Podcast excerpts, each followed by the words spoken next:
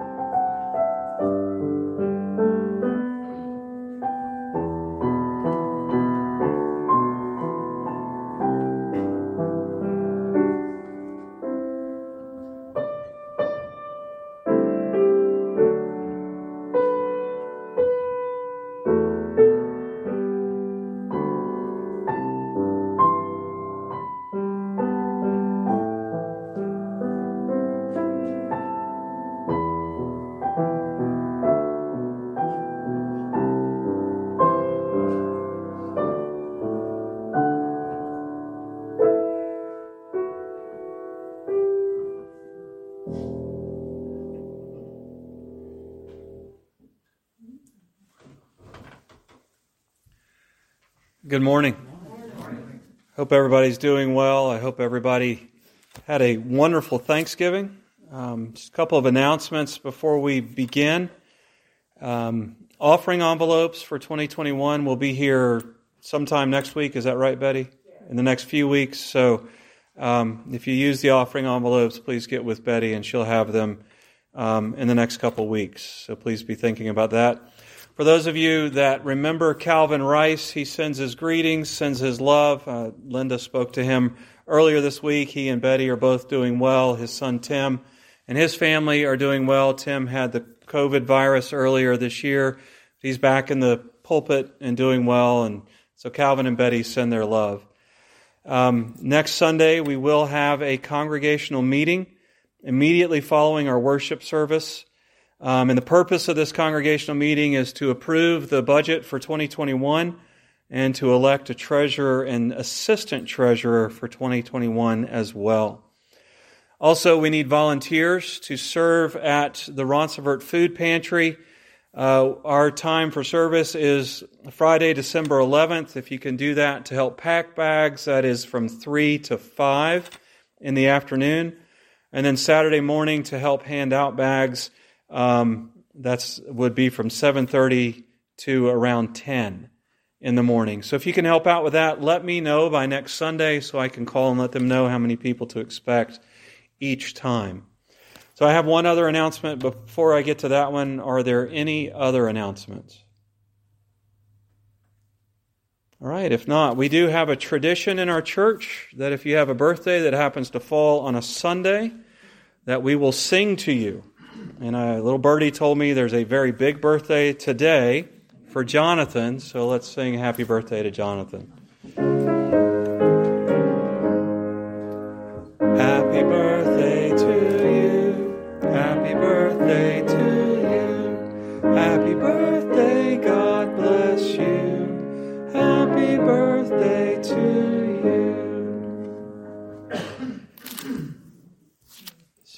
Uh, also today, uh, if you remember, today is also um, Wesley and Sierra's anniversary. So be praying for them, second anniversary, and tomorrow will of course be Isabella's birthday. Um, but uh, it's good that we have celebrations to think about because we are moving into that time of the year where we consider and begin to think about the expectations that we have for the celebration of Christmas. And we call this the Advent season. It is a season of waiting, it is a season of expectation. And so this year I want to focus my readings for Advent on people who had expectations, who were waiting. So today I want to look at the prophetess Anna that Mary and Joseph met after the birth of Jesus. So from Luke chapter 2, beginning in verse 36. There was also a prophetess, Anna, the daughter of Phanuel of the tribe of Asher. She was very old. She had lived with her husband seven years after her marriage and then was a widow until she was 84. She never left the temple, but worshiped night and day, fasting and praying. Coming up to them at that very moment, she gave thanks to God and spoke about the child to, who, to all who were looking forward to the redemption of Jerusalem. So we as well are looking forward to the consummation of our redemption as we await the return of our Lord and Savior Jesus Christ. Our call to worship today comes from the book of Psalms. It is from Psalm 148, the last two verses, verses 13 and 14. Let them praise the name of the Lord, for his name alone is exalted. His splendor is above the earth and the heavens. He has raised up for his people a horn, the praise of all his saints, of Israel, the people close to his heart. Praise the Lord. Let us pray. Our God and Father, we do thank you for this psalm that reminds us that the heavens will praise your name, that your angels praise your name. The, the luminaries, the sun, the moon, and the stars praise your name. As we go through the rest of Psalm 148, we see that not only all of creation praises your name, but the sea creatures, the snow, the hail, the rain, the clouds, princes, young men, young women, all praise your name. And we have been called into this place today to join in with that praise, to add our voices to the praise of all creation as we gather for your worship. Remind us, Lord, that you are here with us. Remind us that you are Emmanuel, God with us, uh, through your Holy Spirit and through your Son, so that as we worship, we know that you hear and accept the worship of your people. Lord, part of our worship is prayer. And we do continue this prayer by praying as you have taught us Our Father, which art in heaven, hallowed be thy name. Thy kingdom come, thy will be done, in earth as it is in heaven. Give us this day our daily bread, and forgive us as we forgive our debtors. And lead us not into temptation, but deliver us from evil. For thine is the kingdom and the power and the glory forever. Amen. Please take Bible songs, that green book there in the pew before you. If you look uh, in Bible songs, there's a, the first 300 or so Bible songs, and then it starts all over with some other older Bible songs there near the back. So we are going to be singing 26 in the back. Let them praise his name. a Bible song based upon Psalm 148. Psalm 133 is typically uh, what we consider the national anthem of the ARP, but let them praise his name runs a close second. So let us stand and lift our voices and sing Bible song 26 in the back. Let them praise his name.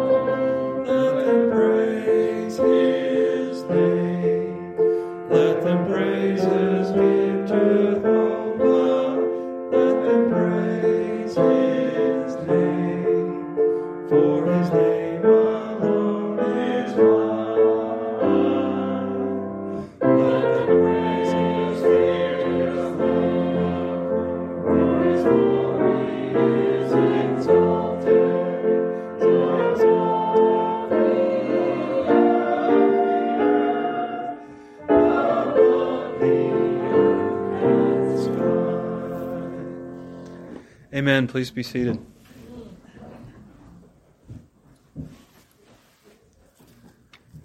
We are called to be holy as God is holy. And if we are honest with ourselves, we know that we fail and falter in that pursuit of holiness. And yet, God still gives us the means by which may, we may repent and turn to Him. So let's take a few moments to silently confess our sins before God.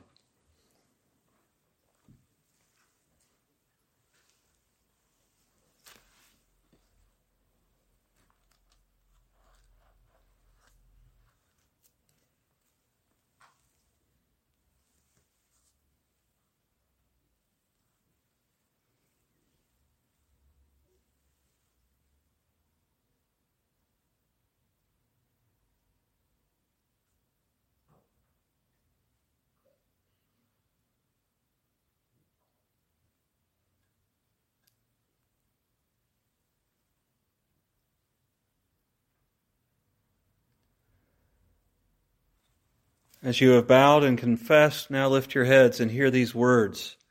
The Lord sets prisoners free. The Lord gives sight to the blind. The Lord lifts up those who are bowed down. The Lord loves the righteous. Our scripture reading today comes from the book of Exodus. Exodus 23. We have just wrapped up a study of Exodus in Sunday school, uh, the study of, of how uh, God gave the instructions for the tabernacle, for the priesthood, and the glorious message that even though Aaron failed greatly with the golden calf, he was still anointed and set up as the high priest of the nation of Israel. But prior to the building of the tabernacle, God gave laws for justice and mercy, laws that are found in Exodus 23, verses 1 through 9. Do not spread false reports. Do not help a wicked man by being a malicious witness. Do not follow the crowd in doing wrong. When you give testimony in a lawsuit, do not pervert justice by siding with the crowd. Do not show favoritism to a poor man in, a, in his lawsuit. If you come across your enemy's ox or donkey wandering off, be sure to take it back to him.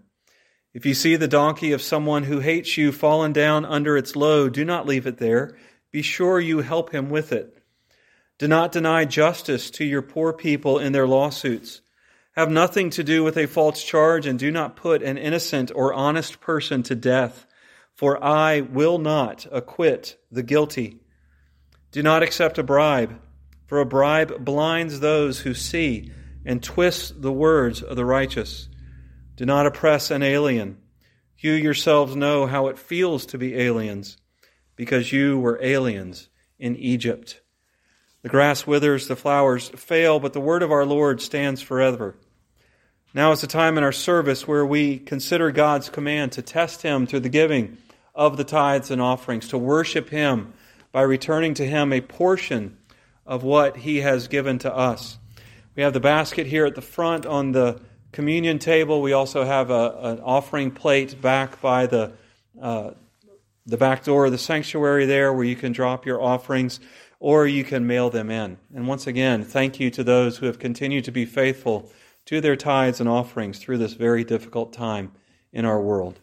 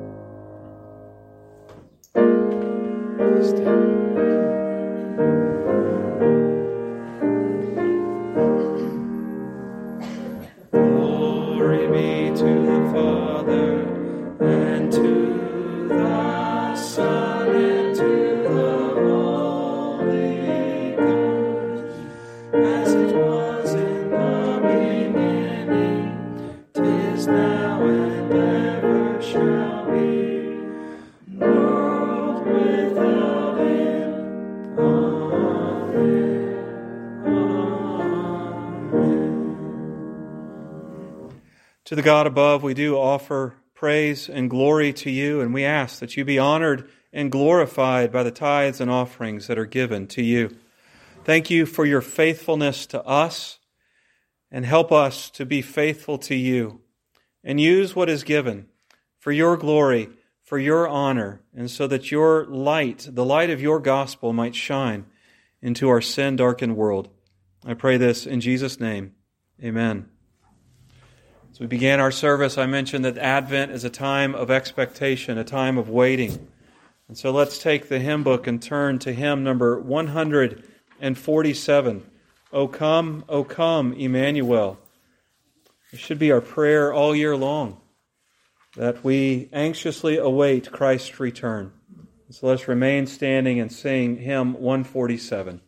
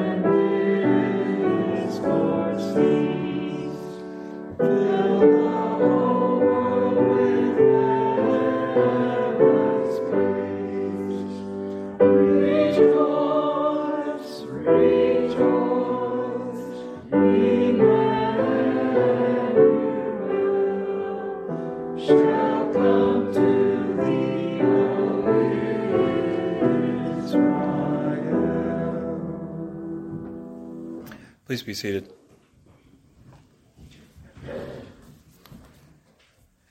We are a people of God. We are a people gathered around the truth that God has revealed, a truth given to us in Scripture and summarized for us in many places, but we confess today according to the summary in the Apostles' Creed. So, church, what do you believe? I believe in God the Father Almighty, maker of heaven and earth. I believe in Jesus Christ, his only Son, our Lord, who was conceived by the Holy Spirit and born of the Virgin Mary. He suffered under Pontius Pilate, was crucified, died, and was buried. He descended into hell. The third day he rose again from the dead. He ascended into heaven and is seated at the right hand of God the Father Almighty. From there he will come to judge the living and the dead. I believe in the Holy Spirit, the holy Catholic Church, the communion of saints, the forgiveness of sins, the resurrection of the body, and the life everlasting. Amen. Amen. I have a couple updates, and then I will ask if anybody else has any updates or prayer requests. Please continue to pray for Chris and Missy. Uh, Chris is feeling a little bit better, but they're still struggling um, with the coronavirus, so please continue to lift them up in prayer. Um, Mandy Vance, um, Betty's daughter in law, Mandy, uh, was diagnosed with leukemia, and the, the chemotherapy is um, causing her great difficulty. So please be praying for Mandy and for Mike.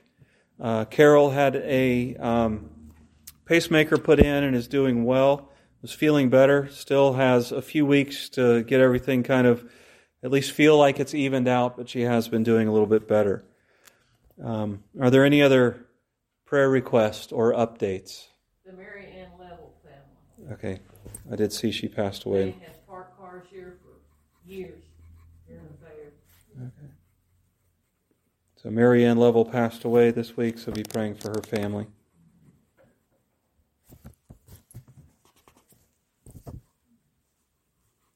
Anything else?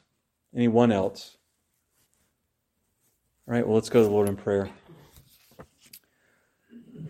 Our God and Father above, we do thank you for prayer. We thank you that you have ordained that things work out in this world according to your will through prayer. And we do lift up our world to you today. We live in a world that right now is filled with a virus, a virus that has caused great sickness, great illness, but has also caused great fear and anxiety. A world that does not acknowledge or know you has nowhere to turn when that world rebels, when that world shows very realistically the fact that it groans in anxious anticipation of redemption, redemption from subjection to futility that our sin has placed upon that creation. And so, Lord, we ask for your healing for Chris and Missy, for Anne, for Dee Brown, and for all of those who are struggling under the weight of this COVID 19 coronavirus. We pray that this vaccine that has been uh, found, that has been developed, we pray that it is effective and that it shows your glory in that you have provided doctors and scientists um, the means by which to study this virus and to develop a vaccine that will hopefully, um, according to your will, provide some level of protection for those who are able to receive it. Lord, we ask that you um, give peace to our world in the midst of the difficulty of this pandemic. Help us not to um, give in to fear and to the anxieties that this pandemic can bring upon people, but help us as your people to rest in you and to find that peace that transcends understanding through prayer and through knowledge that you are God with us. As we think about our country, we think about our government. Um, uh, on a federal level, we pray for the courts and ask that you would give wisdom to the judges that have been appointed, judges that you have raised up through our constitutional process, that you would give them wisdom as they seek to interpret the law according to the Constitution, according to wisdom. We pray for our legislatures, for the, the Congress and the Senate, and ask that you be with each of them. Remind them that you have raised each of them up, even though you have done that through the elective process, through the process of casting and counting votes.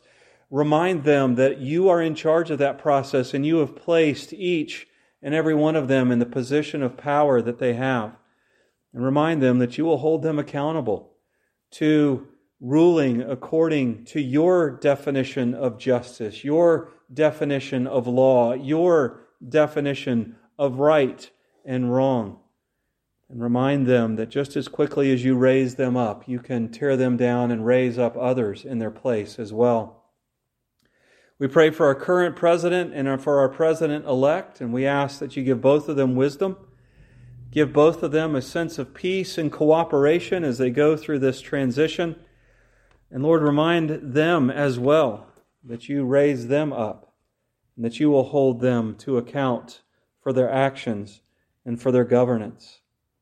Lord, help us as the people who have elected them to set aside many of our differences, to realize that we are called to love our neighbor as ourselves and to love you, and that we, as your people, are members uh, of, of a greater country. We are strangers and aliens here on this earth, called to be good citizens, absolutely, called to be good citizens of the country we live in but our true allegiance is to the city whose foundations are in God. So help us to remember that and to, to engage in our process here as citizens of America, but to hold on to it loosely, reminding ourselves that we are called ultimately to glorify you in all things, in all that we do. We pray for your peace upon our nation upon our world. We pray that you remind us that there are many, many people in this world that are held captive to their sins, that are in exile because of their rebellion against you. And we have the glorious message of the gospel the gospel of a Savior, the gospel of God with us, the gospel of a God who took on flesh and dwelt among us, who tabernacled among us, so that we might have salvation, so that we might have peace not only within ourselves, not only with each other, but most importantly, peace with you. And remind us that that is the message that we proclaim. We proclaim a message of reconciliation that comes through peace with God. So help us to remember that gospel during this Advent and the upcoming Christmas season. In the hustle and bustle of this world, in the unknowns of family gatherings, in the unknowns of the holiday season, the Christmas season, we ask that you remind us that we celebrate the birth of a Savior who came into a world of unknowns, who came into a world of turmoil, who came into a world in rebellion against God, and yet secured peace for that world through faith and so, Lord, help us to long for that peace. Help us to proclaim peace to the nations, to our neighbors, to our family members who don't know you, and to celebrate that peace this Christmas time. Lord, we do thank you for the answers to prayers that you have given to us. We thank you for Carol and her pacemaker. We thank you for other uh, people that you have answered our prayers for healing for. And we thank you for those reminders that you do heal. We pray for Mandy today and ask that you give her healing from her leukemia, give her um, strength in the midst of the difficulties with her medication. Lift her and her family up as they seek to uh, minister to her, protect her from viruses as her immune system will be compromised through this chemo. And we ask that you just be with the Vance family and all the difficulties that they are struggling with right now and their extended families as well. We pray for Mary Ann's family, the Lovell family, and ask that you meet them with comfort, that you meet them with your peace in the midst of this very difficult and trying time. Lord, we thank you for the birthdays that we celebrate, not just today, but throughout the rest of the month and throughout the rest of the year. And we thank you that you saw fit to bring those people into our lives to develop friendships, to develop family relationships with them. And we, that you saw fit to draw many of them to you as well. And we ask that you continue to remind them of your gospel in their lives. We thank you for Wesley and Sierra that they have been reunited. We celebrate with them today their anniversary. And thank you to their thank you for your faithfulness to them oh, uh, while Wesley was gone uh, with the National Guard, and we thank you for the faithfulness that you will continue to shower upon them over the years moving into the future. We pray for Ethan as he travels home this week and ask that you give him safe travel and um, allow a, a reunion between him and his parents here soon. Um, allow them to be healed enough to welcome their son back home. Lord, for all the other decisions that are to be made in, the, in these upcoming days, whether it's Zachary or, or whoever has big decisions in life to make, we ask that you give wisdom and guidance in them. Lord, we do thank you for your word once again, and we thank you for the revelation that it gives to us of you and your wisdom. And as we turn toward that word, Lord, remind us of the glory of your gospel that is presented to us in that word. I pray all this in Jesus' precious name. Amen.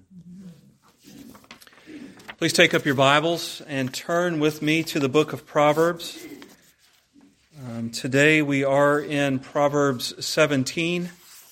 Uh, we will begin in verse 7 and read through 15, and we will look to see folly's destruction, how folly seeks to destroy um, relationships that God and people seek to build.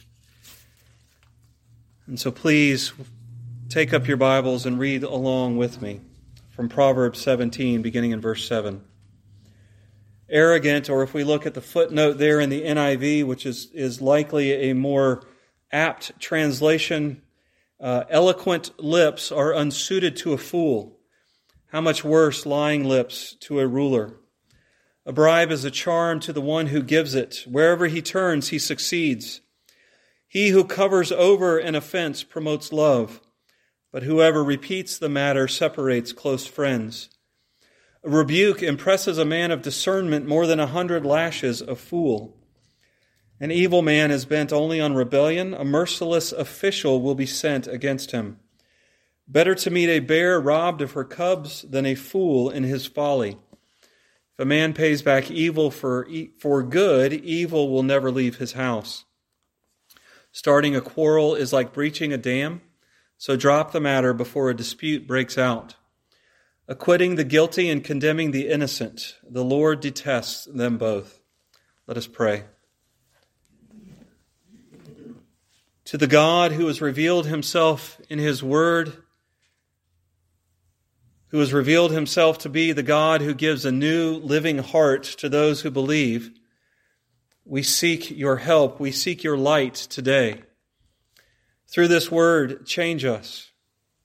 Change our hatred to love Change our despair to joy, our anxieties to patience, our dissensions, our arguments to peace, our rudeness to kindness, our greed to goodness, our fickleness to faithfulness, our rough edges to gentleness, and our sinful desires to self control.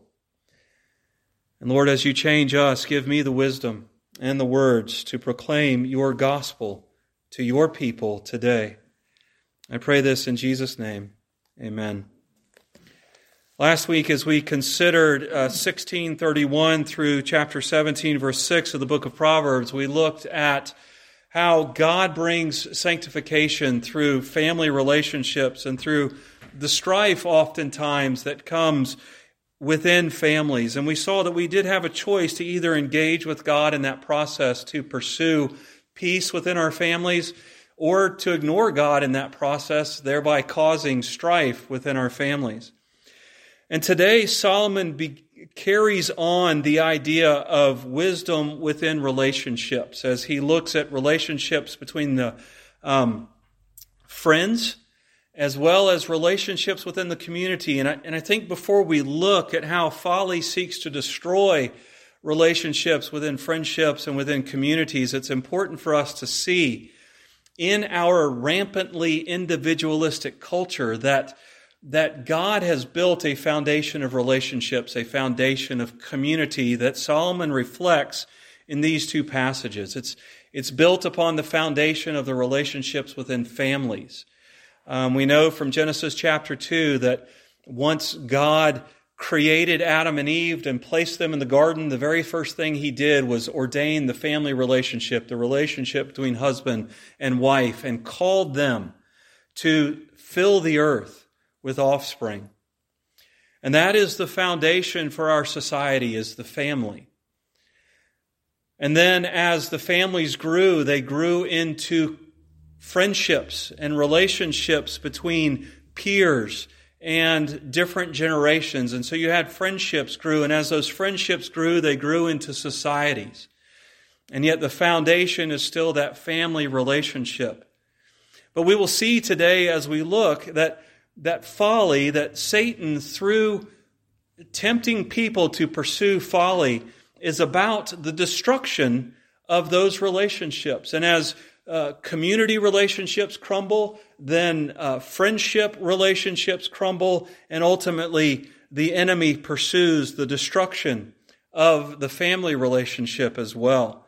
But today we are going to focus on folly's destruction of relationships as we consider folly's attempt to destroy friendships and folly's attempt to destroy communities through injustice. First, folly's attempt to destroy relationships. Solomon begins by speaking of the relational destruction that the fool brings. Verse 9, the second half of verse 9, talks about the separation of close friends. Whoever repeats the matter separates close friends. Now, repeating the matter can have two separate uh, meanings um, as it's related to separating friends. The first meaning is the idea of gossip. It's the idea of taking a, a, a an issue between two people, an offense that has been given, and gossiping about it amongst the community. And of course, that definitely destroys friendships, destroys relationships. But the other idea is kept within the relationship, as this word could also uh, be translated harps on. Ken Sande, in his book, The Peacemaker, talks about a story about a couple that came to him for counseling over some issues that they had and some offenses that were there within the couple. And he, he turned to the husband and he said, Well, you know, why don't you give me part of your side of the story so we can seek to work this out as he is after he had talked to the wife.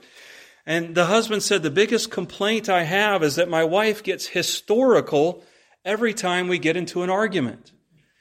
And Sande looked at him and said, Did you misspeak? Did you mean hysterical? He goes, No, historical. Every time we get into an argument, she brings up absolutely everything I have done wrong in our marriage. And that's the idea there that harping on, that, that repeating the matter can mean within a friendship. Um, it's, it's that idea that, that um, we, we never let go of past offenses. We never, even once we seek or think we have come to a point of reconciliation, we still hold back just a little bit. Hey, do you remember that time that you did this? Because it reminds me exactly of what you're doing now. It's, it's a means by which to destroy that person, but what it ends up doing is destroying the relationship. It causes quarrels, which we're warned about nearer the end of today's passage in verse 14, where it says starting a quarrel is like breaching a dam. When we get historical in our arguments, when we get historical in our offenses and in our disagreements, it's like a crack that begins in a dam. You think it's no big deal. Holding back millions of gallons of water, and there's just one little teeny tiny drip coming through the dam. And being historical, starting quarrels is like that teeny tiny drip that just drips and drips and drips. And then next year it's, it's two or three drips a minute instead of just one. And then a couple years later, it's a, it's a steady flow, a trickle of water coming through the dam. And if left undealt with over a period of time, that dam breaks and causes great destruction. We joke about churches being split over the selection of carpet for the sanctuary. That split, that, that joke, that, that one little seemingly insignificant event that splits a church is just the hair, the straw, excuse me, that proverbial straw that breaks the camel's back. Somewhere in the past, it could have been a recent past, it could be the far past, a quarrel happened. It started, and it was never properly dealt with. And it's a small thing, but both parties remembered it. And both parties gathered together people around them to support them in their right. And water started dripping slowly from the crack in the dam. And over time, the, the crack widened and little by little until somebody wanted pink carpet and somebody wanted fuchsia carpet and everybody argued over it. Now, guys, pink and fuchsia are just about the same color, so that's kind of funny. Or close enough to the same color to be red, actually. For ladies, for guys, there's only seven basic colors red, orange, red, orange, yellow, green, blue, indigo, and violet. And indigo and violet are pretty much the same thing anyway, so there's really only seven. I realize y'all have more colors than that, but run with me on it. But the church splits. The witness of the church is sullied because this quarrel broke out. It was harped on over years and it was never dealt with. So, what is the antidote to the destruction that the fool seeks to bring to relationships? It comes through covering an offense. And just like um, repeating the offense can mean two things, we see two aspects of covering an offense. The first aspect is you know what? Sometimes, brothers and sisters, there's offenses that we can just let go. I know we always think we have to be right. But the reality is, we're not always right. And sometimes there are just little teeny tiny offenses that happen that, that, yes, they upset us, but they're really not that important. And we can say, you know what? I'm going to forgive so and so. I'm not going to hold it against them. It's no big deal. I'm just going to forgive them and move on. And but I also understand that sometimes you can't do that. Sometimes those offenses are such that they just have to be dealt with because they're really causing stress within the relationship. And and we see the answer to that, that part of covering over is found in verse 10. It says, A rebuke impresses a man of discernment. We must do the work of making sure that we uh, ask forgiveness for and repent whatever it is that we have put into this particular offense before we say, and I need to ask you about X, Y, or Z. I need to ask you about what I, I know that this is what I did. This is how I reacted. I, and I, I ask your forgiveness for this. I just need to bring this to you and see what's going on. And it, it's that idea of rebuke that a, a man of discernment, a wise man, a wise woman, will take that rebuke and they will run with it in such a way that they will bring peace, they will bring restoration, they will bring healing to the relationship. Now, why do we cover? Why do we rebuke? Well, we do it in love. What does verse 9 says? It says, He who covers over an offense promotes love. The man that I mentioned earlier that Ken, Ken Sande referenced with his wife getting historical, that's not love. This idea of rebuking must be done in love. This idea of covering over the offense must be done in love. Love for God and love for neighbor. Do we, do you, do I love each other enough to seek the welfare of the relationship over and above our own pride, over and above our own desire to be right? And do we remember that in love, Jesus secured our reconciliation with God, and in securing our reconciliation with God, He, he, he secured our reconciliation to each other, doing so at the cross. The fool repeats, the fool harps on, the fool quarrels and causes relational destruction, whereas the wise man seeks peace. Then he goes on to community destruction through injustice. Verse 8 focuses on bribes that are given to officials. And if we read verse 8, it says, A bribe is a charm to one who gives it. Wherever he turns, he succeeds. And it almost sounds like Solomon here is saying, Hey, Rehoboam, you're going to be future king. Let me tell you how to make things work. Take bribes because they're awesome things. But if we look at the meaning of the word bribe, in itself, we see that it's actually a negative because bribe is a word that literally means a gift given to turn the tables in a court of law. We read from Exodus chapter 23 that, that God is very concerned for the just application of the law. Now, we're talking God's justice here. We're not talking what our culture, what our community calls justice or social justice. We're talking the equitable and equal application of the law, regardless of your standing in the culture, regardless of your race, regardless of your economic status, regardless of where what power you have in a culture that since you are created in the image of God, created by God, under the authority of God, the law should be equally applied to you, all other things taken out of consideration. The reason that's different than what our culture today often pursues as justice or social justice is because that justice is rooted in power or powerlessness.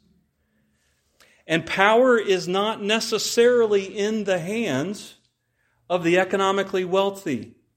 Power is not necessarily in the hands of the politically, what we would consider to be politically powerful. The Russian Revolution in the early 20th century, the poor took the power. And you know what the poor did with the power in that revolution? They murdered, they slaughtered, they stole. That's the type of justice that we seek in our culture today. It's not the equal application of law, it's the reversal of power. By whatever means necessary, no matter who it hurts. And we have to be very careful that when we in the church talk about justice, we're talking about God's justice and not culture's justice. Because oftentimes our culture's justice breaks the rest of God's laws in the pursuit of that justice. And also, oh, I've stepped on enough toes. Let me just keep right on going. Most social justice today seeks the destruction of most community relationships, whether it's family, whether it's friendships, whether it's nations. It seeks the destruction and destabilization of relationships. Whereas God's justice, if the law is equitably applied to humans regardless of their status, can promote relationships within a family, within a culture, within a society. But verse 8 focuses and is a warning to, to Rehoboam don't accept bribes. Yes, it's going to turn your heart away from justice, but God cares a lot about justice. He pulls no punches in verse 15, acquitting the guilty and condemning the innocent. The Lord detests them both. We have a real problem with this in our culture today.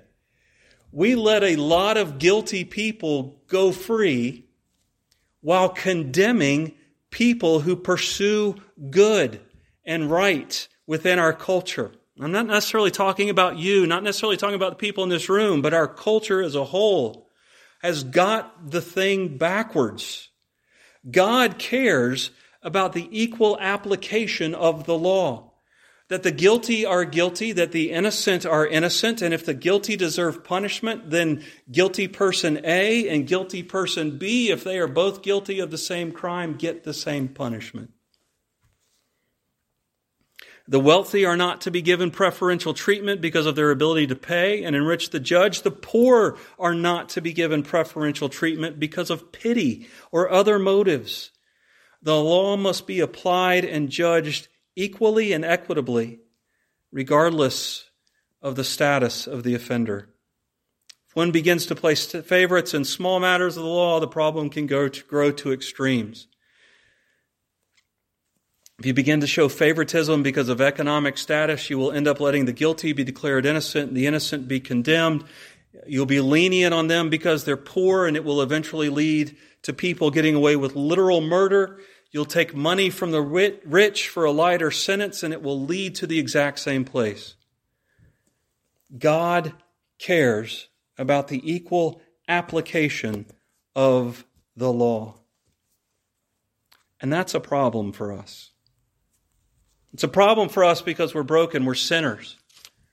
And we play favorites. We were watching The Crown lately. Don't necessarily uh, recommend it. I, I, realized in watching The Crown the other night that I've just been watching a historically based soap opera. But anyway, the, the one of the storylines in the episode we were watching the other night was was the uh, Prince Philip, King Philip, whatever his title is. Philip asked Elizabeth who was her favorite child. And he forced her through a process of admitting who her favorite child was. We all play favorites. We all have friends or family members. We all have people within our culture that we elevate to a status. We must seek not to do that, not to play favorites. Because God will not play favorites with us. There is no deficit within you that you can show to God, well, Lord, I just didn't have a whole lot of money, and so since I didn't have a whole lot of money, I had to go steal food to feed my family. You know what God's going to say to you? I condemn you. There is no riches that you can carry to heaven. The, the old joke, there's no U-Haul on a hearse. There's nothing you can take to heaven that will say, okay, God, I'm going to give you everything I made in my lifetime just go ahead and let me skate by. God's going to say, No, I'm going to give you the same equitable treatment that I give to everybody else. And that presents us with a bigger problem. Because how does God then forgive sin? How does God declare the guilty to be innocent? Because isn't that what the gospel rides on? Is God being able to declare the guilty to be innocent? We've talked about God's justice before. God's justice demands that the punishment fit the crime. And we have and continue to sin against an infinite God. And left to ourselves, given the gift of immortality, we would sin into eternity against an infinite God. We deserve infinite punishment for our infinite sin. And yet he gives us forgiveness. Why? Because for those who believed, he poured that punishment out on another human being on the cross. It's the means by which we are able to be reconciled to God. It's the means by which we are able to be reconciled to each other. It's because Jesus kept the law perfectly. And had God asked him to walk this earth for eternity, keeping the law, he would do so and continues to do so as a human being in God's presence. And he offers the rewards of that law to you and to me. And so God can still be just and the one who justifies. God can still pay the punishment for sin at the cross and offer forgiveness to those who are rebels to him. And the fool laughs at justice. And in laughing at justice, he seeks the destruction of the community. We do live in the world of Ecclesiastes 8:14. You ever read Ecclesiastes, you will come away slightly depressed if you understand what the author is saying. Michelle pointed out to me the other day that my Christmas attitude is meaningless, meaningless, everything is meaningless. It comes straight from the book of Ecclesiastes. It's the joy of being a pessimist at Christmas time, and just saying. Everything is meaningless. But the teacher is pursuing all of these things. He pursues wealth. He pursues knowledge. He pursues pleasure. He looks at the world and he comes to this, this declaration that under the sun, everything is meaningless. And he says this in chapter 8, verse 14 there is something else meaningless that occurs on earth righteous men who get what the wicked deserve, and wicked men who get what the righteous deserve. This too, I say, is meaningless. Many people think that Solomon was the one who wrote that later in his life. But he reminds us that that injustice is not rooted in meaninglessness, but that injustice has an end. And he reminds us of that in today's passage, verse 11. He says, An evil man is bent only on rebellion. A merciless official, that word official could also be translated angel. A merciless official will be sent against him. We proclaim a God of mercy, and rightly so. He is a God who offers grace and salvation. But there will come a time when his mercy will run out where we as human beings will stand before Him and every thought, every word, every deed that we have ever thought, spoken, or done will be played out for us in the presence of God. And for those outside of Christ, the mercy will no longer be there. That's a sobering thought. A scary thought. But for those who understand, who embrace through faith the work of Jesus on the cross, there is forgiveness. There is reconciliation with God, and we will hear that welcome, well done, my good and faithful servant. The only hope of humanity for justice is not in a president, it's not in a king, it's not in a dictator, it's not in a congressman or a governor, it's not even in a civil magistrate. The only hope for justice in our world is the cross. It offers us forgiveness because justice was filled, and it reminds us that one day, for those who reject the forgiveness, that justice will happen. We do look on a world sometimes and we go, Really? What's going on? A wealthy young man in Texas gets six months probation for vehicular homicide under the influence of alcohol at the age of 16 simply because his parents are wealthy. And somebody else who can't afford a good lawyer spends 10 to 20 years in jail for a minor offense. We should fight for justice in those situations, but understanding that justice means the equitable application of the law, and that the only time we'll see true justice is when we see Jesus. Let us pray. Our God and Father above, we do thank you for this reminder that you are a God of justice. You seek and call us to be just within our families. You seek and call us to be just within our friendships, and you seek and call us to be just within our communities. Lord, we weep and lament the injustice in our world. The injustice that happens within families, the injustice that happens within friendship, the injustice that happens in our community. And we are so tempted to see all this injustice and go, it is all meaningless. Why do we pursue?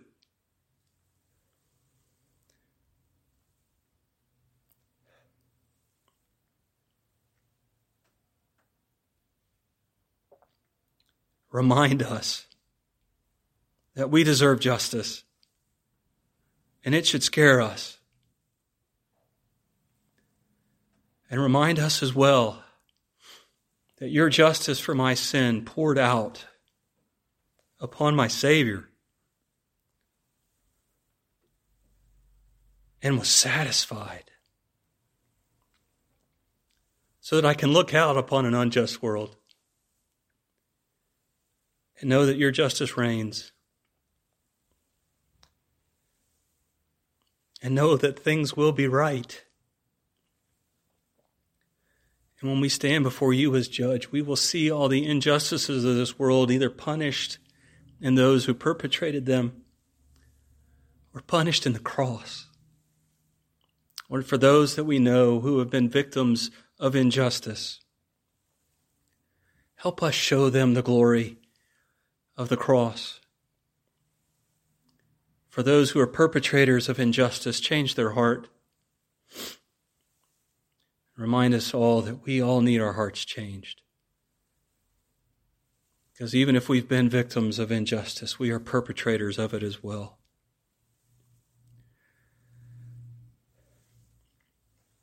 Turn our hearts toward you. Turn the hearts of our country toward you. I pray this in Jesus' name. Amen.